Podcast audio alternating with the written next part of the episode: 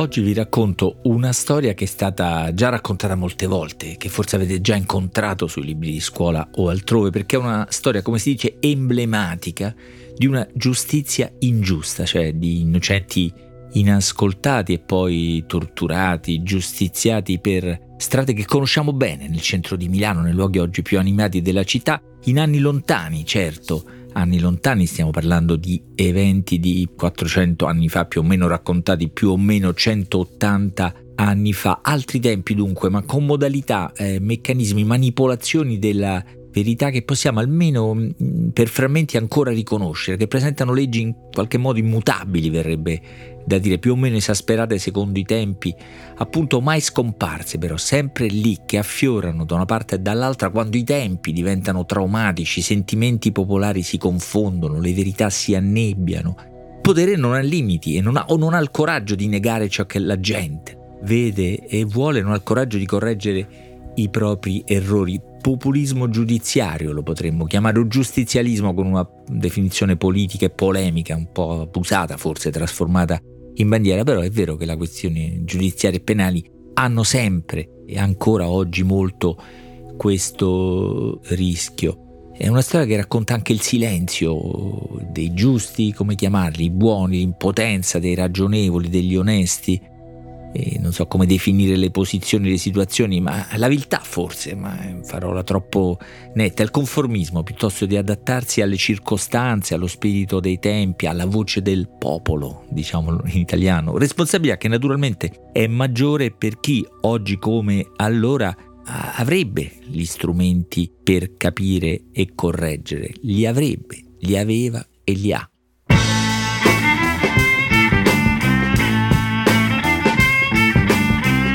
Questo è Timbuktu di Marino Sinibaldi, un podcast del Post che parla con i libri.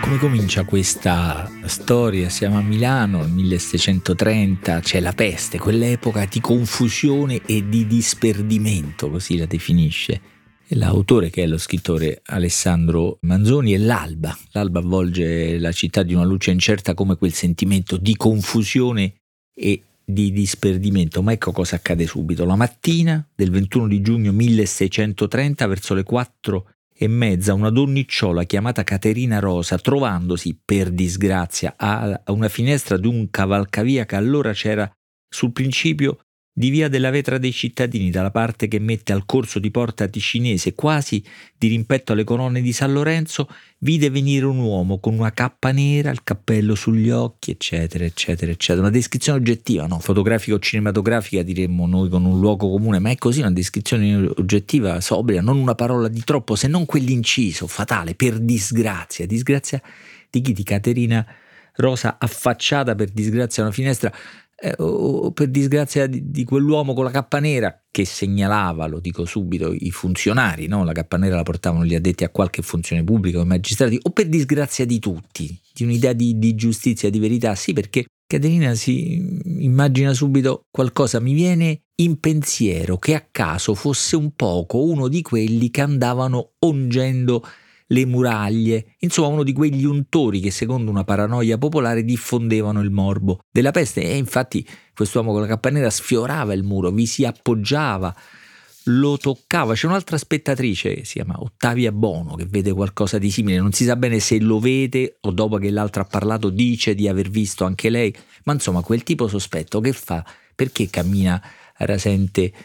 ai muri, li sfiora, li tocca ragione. La ragione in verità la ammettono le stesse due donne, pioveva, semplicemente pioveva, ecco perché camminava rasente i muri, è semplice, è semplice, innocente, è la prima delle molte prove di innocenza che saranno evidente, manifesta, che saranno invece ignorate, rimosse e cancellate.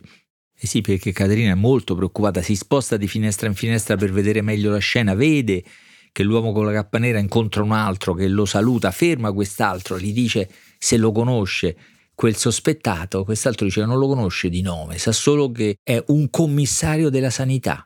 cioè proprio uno di quei personaggi che in qualche maniera erano impegnati nella gestione del morbo, che stranamente invece intingeva qualcosa con le mani e toccava i muri. E insomma sembra tutto già segnato, la, la paranoia si anima, la macchina infernale, proprio di una macchina si tratterà, non è una metafora, la macchina infernale si mette in modo, c'è l'innocenza inascoltata e non eh, considerata nella sua ragionevolezza, perché è tutto irragionevole, no? Perché uno dovrebbe far giri all'alba quando la luce c'è già, la luce che un'ora prima non, non, c'era, avrebbe protetto quell'azione, perché non si mette a controllare che in finestra non ci sia una ficcanaso come Caterina Rosa o Ottavia Bono dall'altra parte della strada, poi si ferma nel luogo del delitto, torna per la stessa strada che aveva fatto e poi santo Dio non si maneggia così in maniera disinvolta una sostanza tossica come quell'unto avvelenato che veniva sparso su tutti i muri. Nulla di tutto questo conta e conterà, nessuna inverosimiglianza fermerà alla caccia, eh, si risale facilmente all'identità che era quella di Guglielmo Piazza, varie altre testimonianze parlano di materia untuosa, tirante al giallo, sparsa sui muri della zona, insomma la paranoia è di là che a casa del Piazza non si trova nulla, ma c'è un fatto sospetto che lui non sembra, sembra non saper nulla di queste voci che girano sugli, sugli untori, dunque il fatto che non ne sappia nulla è una prova di colpevolezza, forse un indizio, diciamo così, tutto il meccanismo è così, ogni condizione di innocente, inconsapevole eh, l'inconsapevolezza eh, non, è, non, è, una prova di innocenza, è un elemento sospetto. E come si fa a dirimere un sospetto o un dubbio? C'è una macchina, appunto, un, anche qui, uno strumento, non metaforico, quello della tortura. Vi racconto, è pieno di torture, finirà con la tortura e la morte, non la morte senza tortura, solo che nemmeno sotto tortura, compresa quella della legatura del canapo, atrocissima aggiunta per la quale oltre le braccia si slogavano anche le mani, nemmeno sotto tortura confessa. Allora c'è tutta una discussione, quante volte si può torturare, quante volte si può ripetere la tortura anche senza nuovi indizi e poi con il problema che i corpi non resistono alla tortura, si infrangano e la verità potrebbe sfuggire per sempre. Il problema è quella giustizia, a volte in ogni tempo la giustizia non cerca la verità, ma un colpevole e dunque una confessione, non una giustizia giusta, ma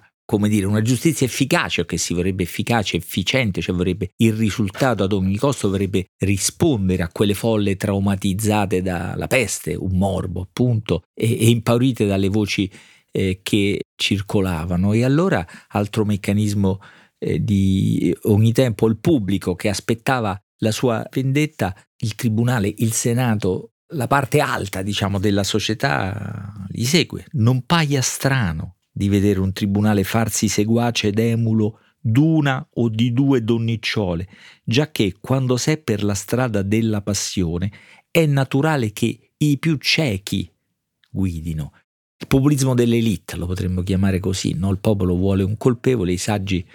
del eh, tribunale cercano di ottenerlo tramite tortura, almeno un altro frammento di, questa, di queste descrizioni non vorrei perderlo, per capire cosa accadeva, cosa può accadere. L'infelice piazza, interrogato prima e contraddetto con cavilli, no? fu messo a quella più crudele tortura che il Senato aveva prescritta n'ebbero parole di dolore disperato, parole di dolor supplichevole, nessuna di quelle che desideravano e per ottenere le quali avevano il coraggio di sentire, di far dire quelle altre. E qui le citazioni. Ah, mio Dio, che assassinamento è questo? Signor fiscale, fatemi almeno appiccar presto, fatemi tagliar via la mano, ammazzatemi, lasciatemi almeno riposare un poco. Ah, signor Presidente, per amor di Dio, fatemi dar da bere, ma insieme. Non so niente, la verità l'ho detta, si dovette finire, ricondurlo di nuovo, non confesso in carcere. Scrive l'autore che è Alessandro Manzoni, non so se a questo punto avete riconosciuto le pagine celebri della storia della colonna infame capolavoro sul tema della giustizia, il giudizio, la colpa, le responsabilità. Un grande racconto. Allora torniamo al racconto, si cambia strategia, si promette l'impunità. Se avesse detto la verità, spero sentiate le virgolette che circondano le parole impunità e soprattutto verità ogni particolare sarebbe interessante per illustrare, illuminare modi e meccanismi sempre, sempre pronti a scattare, ma andiamo veloci. Il piazza deve inventare qualcosa per conquistarsi quella impunità e allora da innocente diventa colpevole perché mente si inventa che un barbiere, Gian Giacomo Mora si chiama, abitava lì vicino, più o meno davanti alle colonne di San Lorenzo, dove oggi appunto c'è una via Gian Giacomo Mora. Ma ecco, effettivamente questo barbiere componeva e spacciava un unguento contro la peste. Era un po' un cialtrone, insomma, è chiaro però che succede, basta poco, è dalla stupidaggine di un barbiere che voleva guarire, tra virgolette. Il morbo si trasforma nell'infamità di produrre invece un unguento per diffondere il morbo, ma poi perché? Il momento non è, mai, non è mai chiaro. Per soldi, certo, ma come? Forse si pensava che più gente si ammalava, più il barbiere vendeva questo improbabile intrullio. Ma ecco, è inutile cercare un elemento di ragionevolezza, la ragione qui è sparita, il buon senso se ne stava nascosto per paura del senso comune, come avrebbe detto l'autore stesso in un altro libro, non proprio un altro, perché Storia della colonna infame una parte, un appendice dei promessi sposi. E dunque arrestano il barbiere che stava lì nel suo uh, bugigattolo, come ad aspettare qui Manzoni ironizza, ecco un altro reo che non pensava a fuggire né a nascondersi, benché il suo complice fosse in prigione da quattro giorni, non c'era nessun reo, naturalmente non c'erano complici, ma a casa del barbiere vengono trovati certi intrulli, vere e proprie schifezze, in realtà che possono servire. Il barbiere non confesserà mai, nonostante le ripetute torture cui viene sottoposto, ma l'affare si allarga, altri amici e, co- e conoscenti vengono tirati dentro. Manzoni è spietato al dire che chi denuncia diventa colpevole, la, la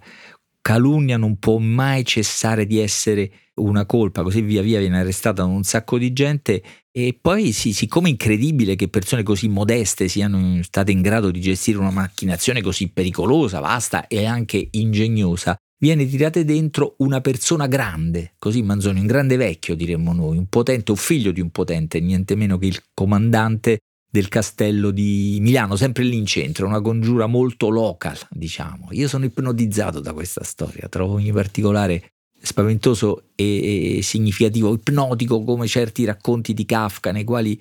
ti impigli in una specie di attrazione irresistibile e spaventata, ma ecco non posso andare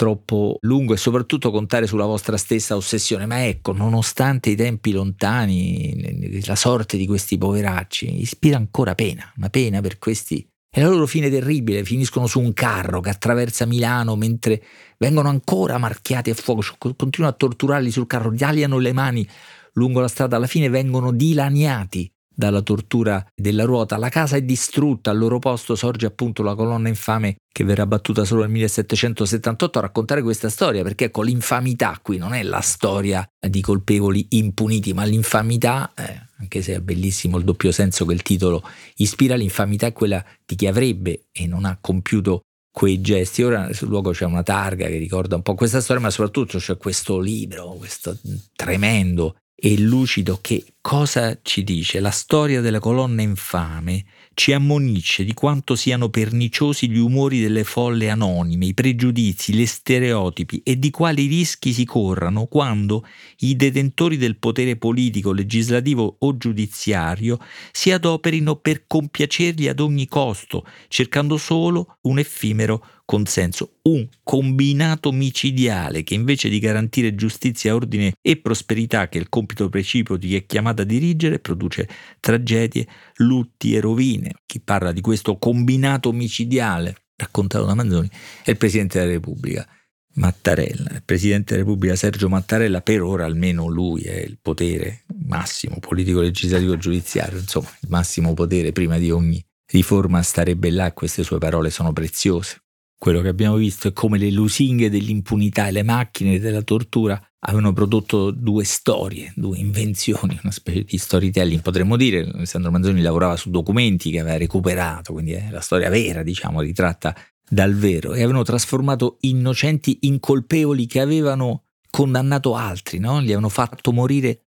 colpevoli di aver mentito, eh, come dice un po' spietato Manzoni. Insomma, qui si vede come contagia il morbo velenoso dell'ingiustizia, di cui si diventa portatori mai sani, insomma, e si contagia altri. E poi c'è il tema chi ha il potere di scegliere e chi di cambiare. Per questo tra le tante edizioni del, della storia colonna infame c'è una bellissima eh, di Sellerio, se non altro per il testo di Sciascia, ce n'è una appena uscita, non vedo l'ora di leggere, pubblicata Einaudi curata da Adriano Prosperi, che non è solo un grande storico ma un grande studioso del tema della giustizia. Ve ne consiglio una di un piccolo editore, si chiama Nova Delfi, è stata curata da Emiliano Sbaraglia, che è un insegnante, un professore che attualmente ha scelto di lavorare nelle scuole di Torbella Monaca a Roma, quindi in una zona cosiddetta, insomma, sono bruttissime queste, questi marchi, una zona cosiddetta difficile della città, ma insomma perché è curata da Emiliano Sbaraglia, dicevo, con i disegni molto molto belli, macchine, mi sembra, macchine narrative anch'essi